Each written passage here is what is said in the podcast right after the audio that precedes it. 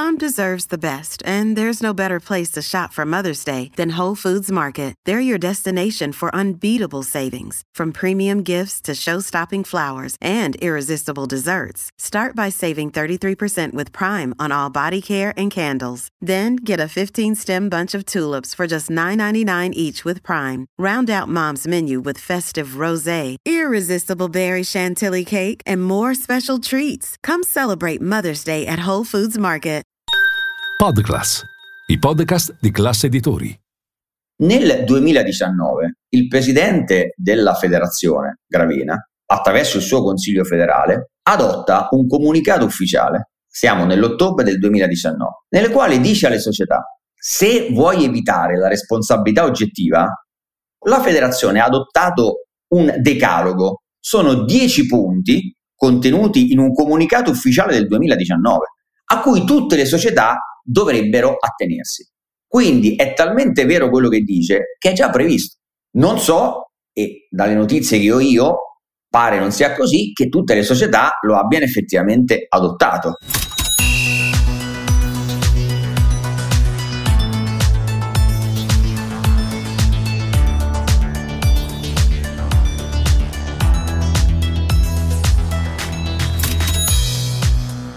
Io sono Nicola Carosielli e questo è Pallone d'Oro, il podcast di Class editori che ogni settimana approfondisce i temi, le notizie e le curiosità sportive più importanti per raccontare cosa fanno i club e i protagonisti del calcio a chi come noi ha capito quanto la finanza sia entrata nel rettangolo di gioco e come ha cambiato gli equilibri del potere.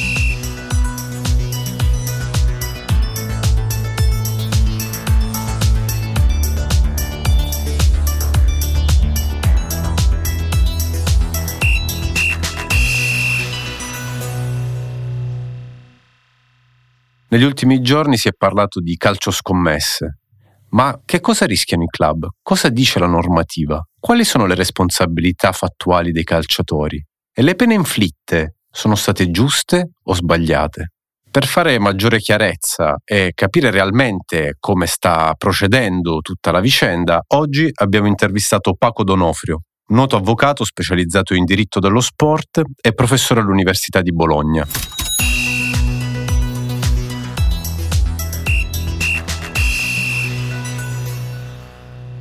Buongiorno avvocato. Buongiorno a voi. Oggi parliamo del caso, insomma, calcio, calcio scommesse, però ci sono da fare un po' di eh, distinguo anche da quelli che sono stati episodi passati. Io prima di tutto però vorrei capire da lei che cosa dice la disciplina su, su questo fronte, quindi sul eh, possono o non possono scommettere i calciatori, in che modo, in che misura.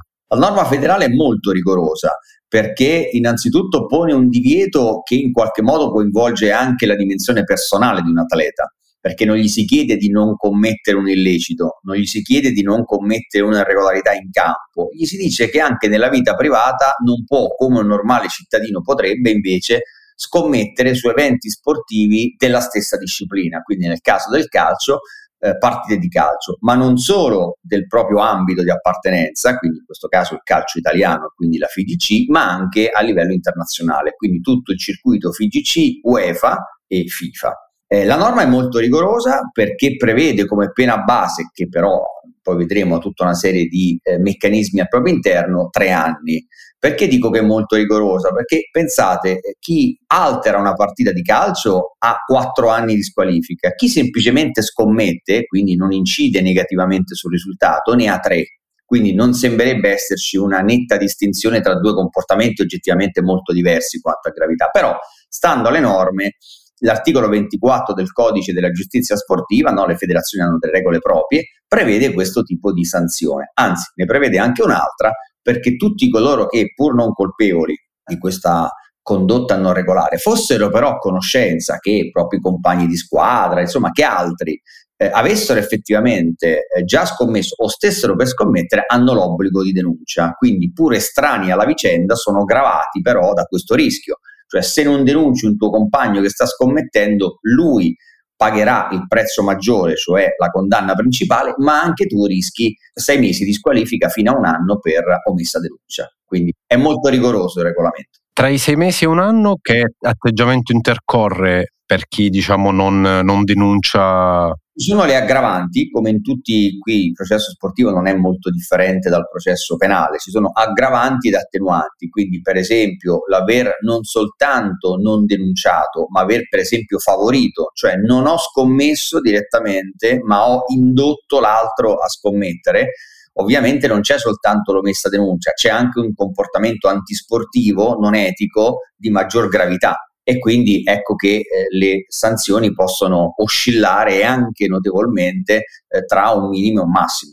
E secondo lei come mai, come diceva, il massimo è quattro anni nel momento in cui quindi incidi sul risultato della partita e lo alteri, è diciamo solo un anno in meno se in generale scommetti, e come deterre- cioè per tenere un deterrente massimo, quindi tenere alla larga il più possibile i calciatori da... Esatto, soprattutto perché si è ritenuto, perché altrimenti non ci sarebbe un nesso di proporzionalità, no? Tra la gravità e la, e la sanzione. Perché in realtà questa deterrenza è funzionale a evitare che possa essere il, la scommessa il prodromo della possibile alterazione. Cioè, se io sono libero di scommettere, sono ulteriormente tentato a scommettere su un evento a me vicino sul quale posso influire, che poi porterà a un altro tipo di ehm, contestazione, cioè un altro tipo di articolo e di procedimento, quello per illecito sportivo, ma certo che muove dalla, eh, dalla scommessa, quindi rendere ulteriormente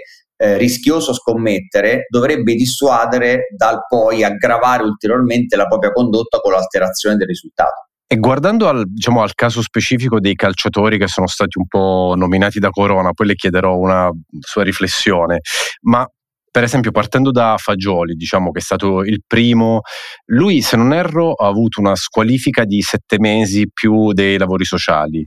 Sì. Come mai non ha preso set- eh, tre anni? Ecco, eh, perché come dicevo quella è la cosiddetta pena base. Nell'ambito dell'ordinamento sportivo ci sono molti meccanismi, si chiamano istituti, eh, che consentono eh, un eh, diciamo, miglioramento o peggioramento della propria posizione. In questo caso ci sono stati elementi di vantaggio per l'atleta, cioè il fatto di essersi autodenunciato, quindi prima ancora che le indagini lo coinvolgessero della Procura federale, a lui eh, ammesso e autodenunciato la circostanza.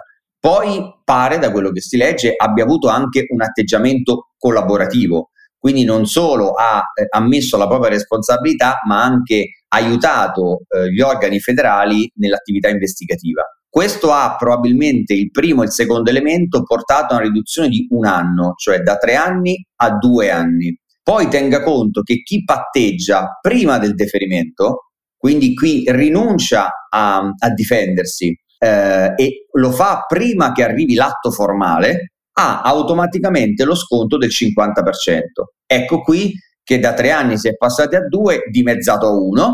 Poi i giudici federali hanno la possibilità di modulare, si dice, la qualità della sanzione, cioè questi dodici mesi non per forza devi farli tutti di, di squalifica effettiva, ma ci possono essere anche dei mesi dedicati, diciamo, ad attività di ravvedimento. Qui eh, diciamo la, la dimensione sociale del fenomeno probabilmente ha indotto, a mio avviso saggiamente, la federazione a cogliere l'occasione per, da una vicenda patologica, veicolare un messaggio positivo sia per l'atleta coinvolto, che quindi, come dire, eh, sarà un po' eh, rivivrà una seconda fase sportiva dopo questa squalifica, sia per il messaggio ai suoi coetanei. Quindi credo che sia andata in questa direzione la modulazione della, della sanzione. Ma in un certo senso quindi ha influito questa, diciamo, poi ammissione di ludopatia. Io poi non sono uno psicologo, quindi per carità non entro, non entro nel merito.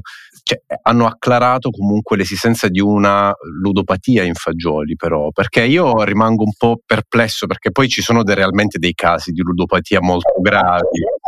Acclarata non credo, perché secondo me non è stata depositata una perizia eh, psichiatrica eh, che accerti eh, questo tipo di, ehm, diciamo, di condizione. Probabilmente è stata accertata e acquisita dalla federazione più la volontà di questo atleta di superare un momento comunque di difficoltà emotiva che a un certo punto lo ha visto sicuramente colpevole di una violazione, ma probabilmente vittima di un sistema. E questo credo che, al di là, ecco, dell'accertamento clinico formale, che forse non c'è stato, ha convinto la federazione a dare una seconda chance. Diciamo così, per restare in termini calcistici, questa sanzione è un cartellino giallo e non un cartellino rosso, quindi c'è la possibilità di continuare a comportarti bene e di finire la partita. Ok, ok. E guardando invece per esempio a Tonali, che è un altro caso, un altro nome insomma che, che si è fatto, eh, lui non è stato ancora squalificato, ieri ha gareggiato, tra l'altro era domenica, e, mh, a lui è stato dato un anno, si dovrebbe prendere un anno di squalifica perché è in patteggiamento, se non erro. Allora, è un po' imprudente fare delle previsioni, okay, finché non c'è mh, il comunicato, le parti probabilmente stanno dialogando. Per parte intendo la Procura federale e, e, e il collegio difensivo. Dico è imprudente perché eh, anche di Fagioli non si poteva immaginare esattamente la consistenza del patteggiamento. Certo, adesso è un punto di riferimento la vicenda Fagioli per gli altri, no? Perché più o meno bisogna capire però se tutte le circostanze attenuanti che ha avuto Fagioli vengono riscontrate in qualche modo premiate, mi passi il termine, ma, ma è, è una procedura prevista, eh? Dalla Procura federale nei confronti di Tonali. Ecco, per esempio eh, Fagioli si è autodenunciato, quindi ha avviato lui questo procedimento. È stata la stessa cosa per Tonali o è stato coinvolto perché altri hanno fatto il suo nome, quindi non c'è stata una iniziale autodenuncia? Questa diversa circostanza può pesare o no? Ecco, questo adesso dovranno deciderlo ovviamente le parti. È chiaro che mi sembra che l'atteggiamento assunto anche da questo secondo calciatore, cioè di ammissione e di volontà in qualche modo di superare una difficoltà, eh, prima di tutto psicologica oltre che professionale, no? Dipendente da questi giochi, credo che verrà premiata, e dico giustamente premiata. Ok, e da quel punto di vista Tonali, eh, leggevo, avrebbe ammesso anche di aver scommesso su partite anche delle sue ex squadre, Brescia e Milan.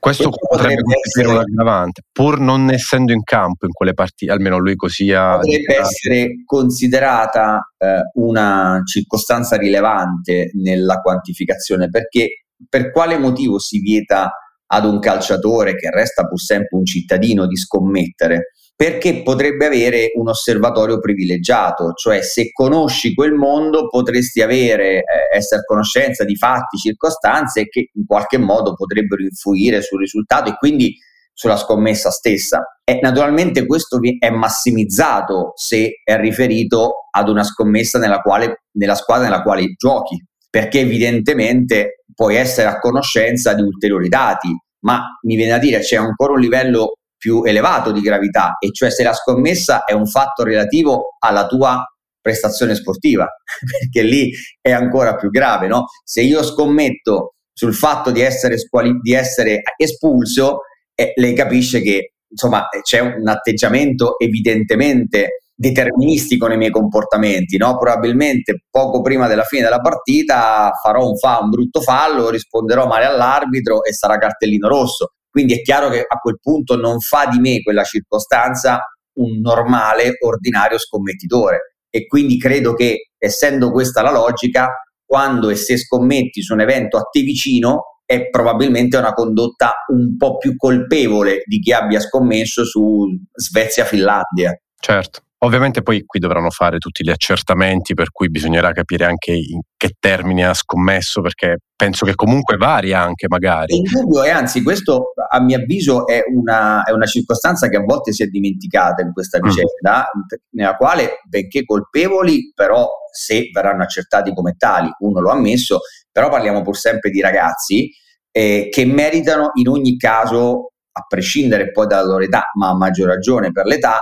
la presunzione di innocenza. Quindi noi abbiamo adesso solo una vicenda definita, con anche delle indicazioni che sono lasciate state mh, lasciate trapelare insomma dagli organi di giustizia, però le altre vicende sono ancora sospese, quindi è giusto che Tonali e i suoi difensori possano eventualmente evidenziare ulteriori circostanze a propria discolpa che magari avvicinino la sanzione finale proprio a quella di Fagioli, che oggi, come dicevo, è un po' un elemento boa, cioè è il primo punto fermo di questa vicenda un po' in divenire. Poi non sappiamo dove arriverà, perché lei avrà notato c'è stato un momento di, di, di clamore mediatico incredibile, Adesso è tutto sotto silenzio e normalmente quando è sotto silenzio è perché gli investigatori stanno finalmente lavorando in condizioni di serenità e di oggettività. Sotto pressione vale per ogni lavoro, ma soprattutto per chi svolge indagini non si lavora bene. Certo, certo, certo. Infatti poi più o meno, diciamo, concludendo con la triade di nomi, c'è Zaniolo che addirittura avrebbe affermato appunto di sì di aver scommesso, ma di non aver scommesso neanche sul calcio. Quindi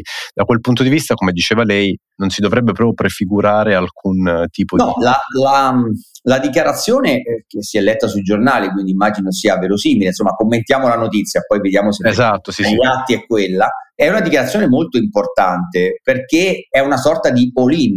Cosa vuol dire? Che Eh, ha dichiarato di non aver scommesso su eventi sportivi, ma aver, di aver utilizzato la piattaforma per altre attività. Questo avviene sia per le piattaforme eh, illecite sia per quelle lecite, no? Perché o, o qualsiasi piattaforma consente anche altri giochi o altre scommesse. Quindi se effettivamente le dichiarazioni che ha reso corrispondono al vero, non ha alcun rischio, non rischia nemmeno il deferimento, perché eh, ha svolto un'attività non vietata dal regolamento federale, che vieta a un calciatore solo di eh, scommettere su eventi F I G C o F F I. Differentemente, se la circostanza non fosse vera, eh, naturalmente forse quel beneficio di attività collaborativa e di attività ammissiva riconosciuta agli altri due, c'è il rischio che lui non venga riconosciuto, per aver avuto inizialmente un atteggiamento non ammissivo, ma un atteggiamento Eh, elusivo, eh, quindi bisognerà capire se ha ragione. L'augurio naturalmente è che effettivamente le sue dichiarazioni siano riscontrate, quindi questo ragazzo no, non rischi nulla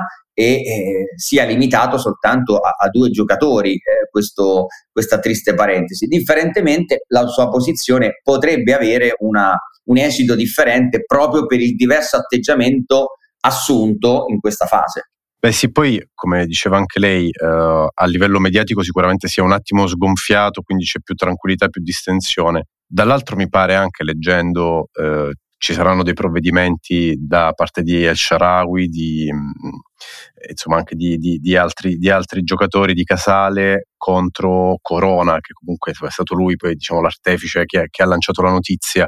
E, e anche un po' il dietrofront che avrebbe fatto questa fonte può cambiare un po' le carte in tavola, nel senso anche a livello mediatico, perché appena uscita la notizia si è subito parlato di calcio scommesse. In realtà lei ci insegna calcio scommesse è un'altra cosa, è la situazione. E quindi cioè, anche tutto il, il rischio che ci poteva essere per il sistema calcio italiano, magari, secondo lei, si è, dovesse, diciamo, rimanere così come apparentemente, cioè un caso più acclarato, un caso medio, un caso di fatto le- lecito, come lecito eh, diciamo, scommettere se non sul calcio, ricambia un pochino anche la narrazione di tutto quanto. È indubbio, se fosse così resterebbero episodi Eh, significativi, perché sono giocatori della nazionale, quindi diciamo anche degli esempi, però tutto sommato episodici, occasionali. Però ecco, questo è presto eh, per poterlo eh, sperare, perché eh, le indagini sono ancora in corso, quindi bisognerà capire se effettivamente eh, questi eh, giovani atleti siano stati gli unici a utilizzare del mondo del calcio questa piattaforma o non siano stati coinvolti anche altri soggetti.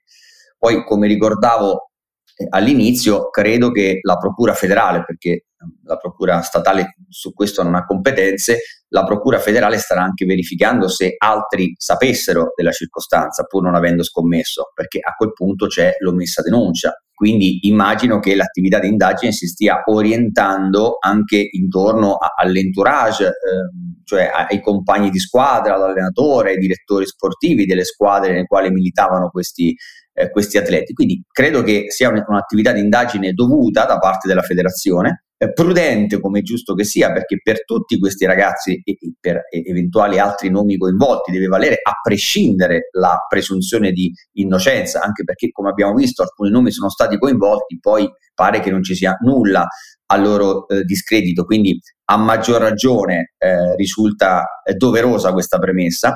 Eh, però, eh, stando di fatto a quello che, che, che più gravemente è emerso, sembrerebbe un fenomeno circoscritto. Se è così, dobbiamo esserne tutti contenti, perché evidentemente qualche, qualche atleta, anche importante, ha sbagliato, ma non c'è un fenomeno così dilagante. E potrebbe soprattutto questo episodio essere eh, in qualche modo di aiuto anche ad altri eh, in senso dissuasivo. Questo probabilmente è il messaggio più importante che la federazione intende divulgare. Beh, soprattutto poi se penso alle... Ora mi prendo la responsabilità di quello che dico, però se, se penso anche a delle serie minori rispetto alla Serie A, almeno da voci di corridoio anche riportate poi vabbè, dallo stesso Corona, che diciamo, abbiamo capito che vale quel che vale anche ogni tanto quel che dice lui, però pare che comunque si possano verificare eventi anche, anche diciamo, in categorie inferiori rispetto alla Serie A, quindi magari quello potrebbe essere un deterrente o comunque anche un aiuto a dire forse è meglio che ti autodenunci se hai avuto dei problemi, se hai cose così, che si risolve prima, non lo so.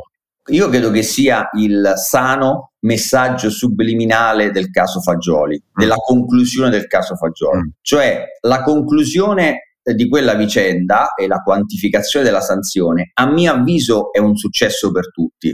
È un successo per la difesa, eh, semmai si possa parlare di successo in una vicenda dolorosa, però insomma parlo tecnicamente naturalmente per rispetto di tutti, ma eh, eh sì, perché se parti che è a rischio di tre anni E, e chiudi a sette mesi di squalifica è poco più di un infortunio al ginocchio, quindi può essere questo.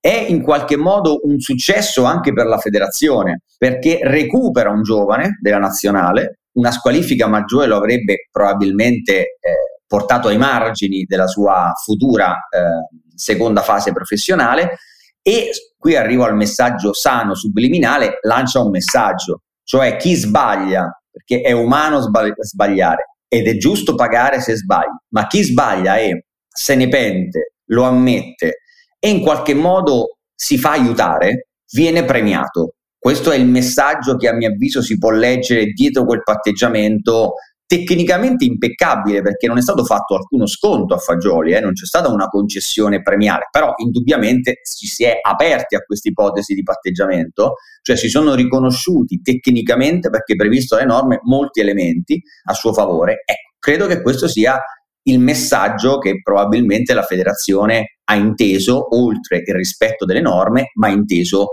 diffondere. Quindi in questo senso credo che questa vicenda, se rimane così contenuta, benché simbolicamente sia stata un po' deflagrante, no? Perché Carabinieri a Coverciano insomma, rappresenta un'immagine non sana dello sport, no? Ecco, però se ne potrebbe uscire, come mi auguro, con una prospettiva costruttiva, sia per i ragazzi coinvolti, sia per gli altri coetanei che probabilmente lo hanno fatto e nessuno li ha scoperti, ma che almeno non continuino a farlo. Eh, quindi da questo punto di vista probabilmente l'atteggiamento della federazione va in quella direzione. A proposito de- delle forze dell'ordine a Coverciano, che come diceva lei è stata un'immagine molto forte, il fatto che, non per ritirarlo in mezzo, ma che Fabrizio Corona di fatto fosse in possesso di informazioni in cui è parso di capire neanche alcuni giocatori che poi si sono trovati alle forze dell'ordine a Coverciano lo erano ed erano i diretti interessati. Che cosa fa percepire secondo lei anche a livello, non so se di giustizia, però, perché sicuramente Corona fa un, diciamo, tenta di fare un lavoro giornalistico, per cui per carità ogni tanto andiamo veniamo in possesso di informazioni magari non ancora divulgabili,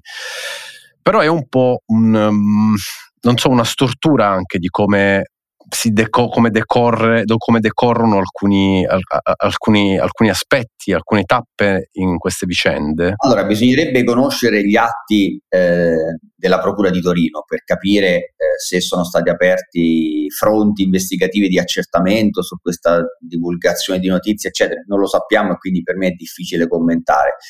Penso che in ogni caso mh, ci sia stata un'esigenza da parte degli investigatori della Procura di Torino. Probabilmente quella eh, divulgazione di notizie ha costretto una, ad un'accelerazione, altrimenti dubito che sarebbero andati fino a Coverciano, esponendosi anche loro ad una, a, come dire, ad una luce mediatica che normalmente non è quella che gli investigatori cercano e anzi è, è antitetica rispetto al lavoro discreto e faticoso che compiono ogni giorno. Se accendi i riflettori stai impoverendo e, e come dire e, e depauperando l'azione investigativa che invece deve essere piena. Quindi credo che probabilmente ci sia stata un po' eh, una deformazione nella, nella, nella dinamica ordinaria di un'attività investigativa, no? Probabilmente perché la diffusione di determinate notizie aveva creato un po' di clamore e quindi determinate esigenze investigative dovevano essere cristallizzate, eh, cioè se il destinatario viene a saperlo da una televisione probabilmente l'attività investigativa deve correre dietro per evitare che ci possano et- essere atti successivi alla consapevolezza del presunto soggetto indagato che poi possano mh, in qualche modo menomare l'attività investigativa successiva. Quindi penso che il motivo sia stato questo. Diciamo che non sono circostanze nuove, perché in determinati precedenti, anche di, su scandali giudiziari politici o industriali, eh, c'è stata a volte questa, come dire, questa dimensione mediatica quasi più assorbente del caso giudiziario, no? Cioè, se noi per esempio osserviamo il caso Fagioli, ha sbagliato questo ragazzo, eh, quindi non, non voglio eh, minimizzare l- l'accaduto, però alla fine ha scommesso su un evento sportivo, cioè non ha, eh, mi verrebbe da dire, no, come si direbbe al bar dello sport, non ha ucciso nessuno, non ha nemmeno alterato una partita, esatto. Eppure aveva un cono, come gli altri due, un cono mediatico eh, incredibile, come se fosse, diciamo, come se il fenomeno delinquenziale in corso fosse un fenomeno eh, da criminalità organizzata. Quindi, ecco, questo probabilmente ha un po' reso eh, più confuso quel momento investigativo e immagino sia stato un motivo di sofferenza per i diretti interessati. Io le lacrime di El Shaarawy le ho lette, le ho comprese, non so, diciamo, quale sia la sua posizione, e nel metodo non mi interessa nemmeno, perché la mia solidarietà va a chi dice io non ho ancora ricevuto nulla, forse nemmeno riceverò, perché mi proclamo innocente, però sono finito in un meccanismo che ti trita, è una centrifuga emotiva quel, quel, quel momento lì. Quindi questo, bisognerebbe avere un po' più di prudenza nella, diciamo, nel formulare i giudizi definitivi. Eh sì, sicuramente, molto rispetto anche delle, delle, delle situazioni umane. Ci sono dei rischi per le società coinvolte, per i club coinvolti? Allora, eh, la norma in realtà non coinvolge le società, quindi eh, al netto del danno indiretto, cioè ho un mio giocatore squalificato per sette mesi, eh, non lo posso utilizzare, quindi c'è un danno sportivo indiretto, ma una responsabilità diretta non esiste, se non applicando l'omessa denuncia. Cioè, se si dovesse accertare che una società sapesse e un dirigente avesse saputo sin dall'inizio del coinvolgimento e avesse in qualche modo nascosto o comunque non denunciato, ecco, il coinvolgimento di dirigenti apicali di una società per omessa denuncia potrebbe esporre a un rischio alla società. Credo, perché non è mai successo, comunque che in questi episodi sia difficilmente configurabile come sanzione la Eh, i punti di penalizzazione, che poi è un po' quello che interessa ai tifosi, no? eh, certo. Perché credo che potrebbe esaurirsi con un'ammenda e la sanzione economica normalmente non fa notizia, sì. Quindi eh, credo che, ecco, non, difficilmente posso pensare che anche un'eventuale eh, condanna di qualche dirigente o di altro giocatore o di altro esponente per omessa denuncia possa portare a punti di penalizzazione. Non è previsto dalle norme. Le norme sportive sono molto duttili, cioè consentono al giudice sportivo ampi margini di discrezionalità, però non mi sembra che in questo caso ci sia questa, diciamo, questo presupposto.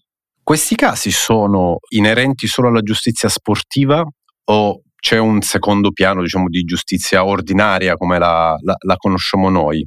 In questo caso no, c'è un interessamento della Procura di Torino, ma per un altro motivo, perché la piattaforma è illegale, non perché sia eh, un divieto scommettere. Ci sono casi nei quali la giustizia sportiva e la giustizia pan- ehm, penale sono parallele, no? Eh, come si dice, per scomodare un, una citazione poetica, c'è cioè una corrispondenza da morosi sensi, avrebbe detto Foscolo, tra la procura federale e la procura statale, perché hanno lo stesso obiettivo. Lei pensi appunto al vero calcio scommesse. Alterare una partita di calcio è un illecito sportivo, procura federale, ma al contempo è un reato, si chiama frode sportiva, procura statale.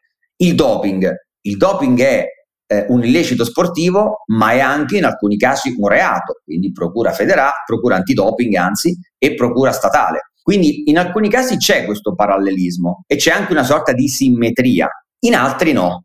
Questo è un caso nel quale accidentalmente è coinvolta una eh, procura statale, perché in realtà i fatti, immagino, per cui si, la procura stia investigando sono ben più gravi, cioè il fatto, immagino, che essendo una piattaforma illegale ci potrebbe essere una criminalità organizzata che la gestisce, riciclaggio di denaro, immagino fattispecie purtroppo ricorrenti nella cronaca, ma non c'è una specularità rispetto alla, alla vicenda sportiva, che ha delle proprie regole. Tanto è vero che, come lei sicuramente sa, si può eh, il divieto di scommessa, come dicevamo prima, è anche su una piattaforma perfettamente legale, che quindi non attiverebbe mai la procura statale, che non vedrebbe nessun tipo di reato. Quindi non c'è questa simmetria. In questa vicenda, mi verrebbe a dire, un po' casualmente si è verificata questa circostanza, però è appunto è, è inusuale. Però i calciatori coinvolti, comunque che hanno scommesso su queste piattaforme illegali, potrebbero incorrere anche in altro tipo di uh, provvedimenti giudiziari, quindi andando sì, sul sì, penale? Potrebbe, potrebbe esserci una contestazione anche in sede penale, ma si tratta di un reato, perché in quel caso loro sarebbero solo fruitori. Ecco, è un reato cosiddetto oblazionabile, cioè si risolve nel pagamento di una sanzione pecuniaria, quindi c'è una responsabilità molto circoscritta. Ok, ok. Quindi le chiedo, nel corso della sua carriera, episodi diciamo del genere, quindi in cui c'è sicuramente la scommessa sul calcio o sportiva, ehm, però eh, diciamo senza, almeno attualmente, senza l'alterazione, la dimostrazione di un'alterazione di risultati, è la prima volta che accade, perché poi in passato abbiamo avuto altri episodi, però lì ben più gravi.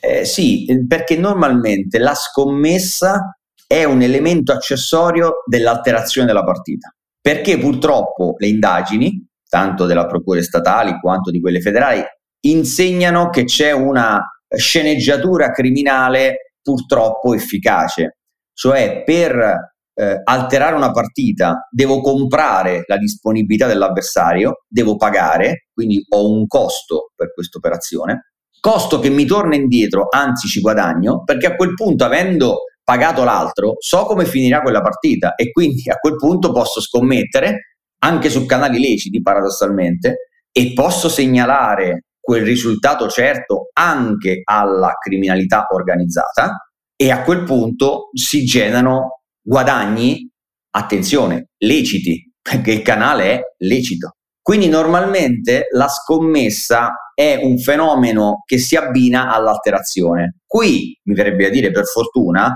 siamo solo nella, appunto, nel perimetro limitato di una scommessa eh, che, se la facessimo io e lei non tesserati, sarebbe perfettamente lecita, eh, quindi un perimetro appunto di gravità contenuta, eh, quindi mh, non è così frequente. Ehm, tra l'altro mh, filoni o casi giudiziari per divieto del solo della sola attività di scommesse io non ne ricordo molte, un po' anche per difficoltà investigative. Cioè, perché questo filone si attiva? Perché c'è un'indagine invasiva della procura statale. La procura federale non ha strumenti di indagine come la procura statale, quindi o è un reato e quindi gli atti investigativi arrivano da chi può disporre intercettazioni, pedinamenti, interrogatori, o la procura federale non ha questi strumenti investigativi. Quindi mi verrebbe da dire è probabilmente anche più difficile quando è autonoma la procura federale che riesca ad accertare queste circostanze, perché ha meno strumenti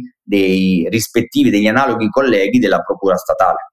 Senta, prima di lasciarla, volevo, è una mia curiosità, è una riflessione in realtà. Lei crede che sia arrivato però il momento, visto che parliamo di ragazzi ricchi oggettivamente, hanno, hanno stipendi molto alti, che debba essere reso obbligatorio un corso sia magari di formazione finanziaria ma anche di formazione giuridica, nel senso sapere a cosa vanno incontro se commettono un illecito o comunque anche in questo caso una scommessa, però magari tutto ciò che possono, possono rischiare anche a livello giuridico? Guardi, la sua riflessione è così saggia che c'è già nelle regole, e questa è una cosa che io non capisco perché non tutte le società lo facciano. Nel duemiladiciannove il presidente della federazione, Gravina, attraverso il suo consiglio federale, adotta un comunicato ufficiale, siamo nell'ottobre del duemiladiciannove, nel quale dice alle società: se vuoi evitare la responsabilità oggettiva, che spesso è, è automatica e fastidiosa per le società, no? Cioè il mio giocatore magari eh, delinque, cioè viola la norma, anche a mia insaputa, e io sono automaticamente responsabile, come faccio del resto a controllarlo se lui fa una telefonata la sera mentre è a casa, no? Per a, a, diciamo, alterare il risultato della partita con un avversario, non posso controllarlo, ne sono anch'io vittima. Proprio per arginare questo fenomeno e per massa- mandare un messaggio educativo, la federazione ha adottato un decalogo. Sono dieci punti contenuti in un comunicato ufficiale del duemiladiciannove, a cui tutte le società dovrebbero attenersi. Questo comunicato molto, diciamo, molto analitico, molto lucido, prevede l'adozione di un codice etico, dei corsi di formazione affidati a esperti di diritto sportivo che spieghino ai ragazzi, agli atleti, i rischi che ci sono, quindi legati sia al calcio scommesse che alle scommesse, che al doping, i fenomeni degenerativi e molti altri strumenti, no? Anche di organizzazione aziendale. Quindi è talmente vero quello che dice che è già previsto. Non so, e dalle notizie che ho io pare non sia così, che tutte le società lo abbiano effettivamente adottato. Quindi, perché non è obbligatorio. Non è obbligatorio. Questo è incredibile però. Non è obbligatorio, eh. Nel senso che la federazione, secondo me saggiamente, lascia libere le società di autoresponsabilizzarsi. Cioè, se vuoi evitare il rischio della responsabilità oggettiva automatica, puoi dotarti di questo strumento. È una sorta di assicurazione legale, mi verrebbe da dire. Io non ti obbligo a farlo, però se poi questi casi si eh, evidenziano, si verificano e tu non hai adottato quel modello, e eh, non te la puoi prendere con nessuno, perché l'avresti potuto fare. Quindi siamo di fronte a uno strumento esistente, previsto dall'autorità, e eh, mi auguro progressivamente sempre più adottato dalle società, a tutti i livelli naturalmente, eh, perché non è per la Serie A, ecco, proprio per quello che rappresenta, non soltanto una forma a quel, a quel punto di sollevazione dalla propria responsabilità, ma anche per la funzione educativa che c'è dietro, come lei ricordava, insegnare a un ragazzino sin dalle giovanili, ma anche a quelli della prima squadra, che certi comportamenti non sono delle goliardate, sono delle violazioni disciplinari, è importante. E quindi è un problema, a mio avviso, di cultura che ha evidenziato questo fenomeno. È come insegnare nelle scuole elementari, medie, licei, ai ragazzini, ai maschietti, che ci si comporta in un certo modo quando ci si rapporta alle proprie compagne e alle proprie amiche. È un problema di cultura che, se avvii sin dalla fase della formazione identitaria di un uomo o di un cittadino in quel caso, o di un calciatore nel nostro, probabilmente produce dei risultati. Ok, l'ultimissima. Quindi questa non obbligatorietà, da un certo punto di vista, può sollevare anche il calciatore da, eh, diciamo, ammende da parte della società, nel senso, nel momento in cui vieni sospeso, vabbè, per doping magari un'altra cosa ancora, ma anche in questo caso poi la società non può fruire della prestazione del giocatore per un tot di mesi, la società può rivalersi sul giocatore o ha il diritto di farlo? Eh, come il calciatore, in assenza di questi protocolli, eh, cioè dell'adeguamento a questi protocolli, non può rivalersi sulla società, perché la responsabilità personale rimane intatta. No, quello sì. Quel protocollo è solo per evitare che la società risponda, se inconsapevole, del comportamento di un proprio atleta che non poteva controllare. Quando invece un atleta, che è un lavoratore dipendente, eh, ricordiamolo, molto particolare, forse privilegiato, ma è un lavoratore dipendente, quando per fatto a lui imputabile, quindi non ti sei rotto il crociato, dovesse essere squalificato, quindi non può rendere la prestazione lavorativa per la quale è pagato, la società evidentemente, ma qui prima che il diritto, come dire, arriva la logica, la società non è più tenuta a pagare e può fare una serie di scelte. Può mantenergli lo stipendio inalterato, è una propria scelta, può ridurre lo stipendio fino ad annullarlo, mantenendo però il minimo sindacale che è previsto, o addirittura può arrivare alla rescissione unilaterale del contratto, che però non sempre viene utilizzata, perché a quel punto l'atleta va via a parametro zero e, e tu rischi una minusvalenza in bilancio. Quindi c'è un discorso anche di tipo aziendale che va fatto dietro, diciamo di natura finanziaria. Eh, non è il mio settore, perché sono assolutamente incompetente su questo, però ovviamente individuo che quello potrebbe essere un elemento di riflessione per le società. Ok, va bene. Avvocato, grazie mille. E a presto.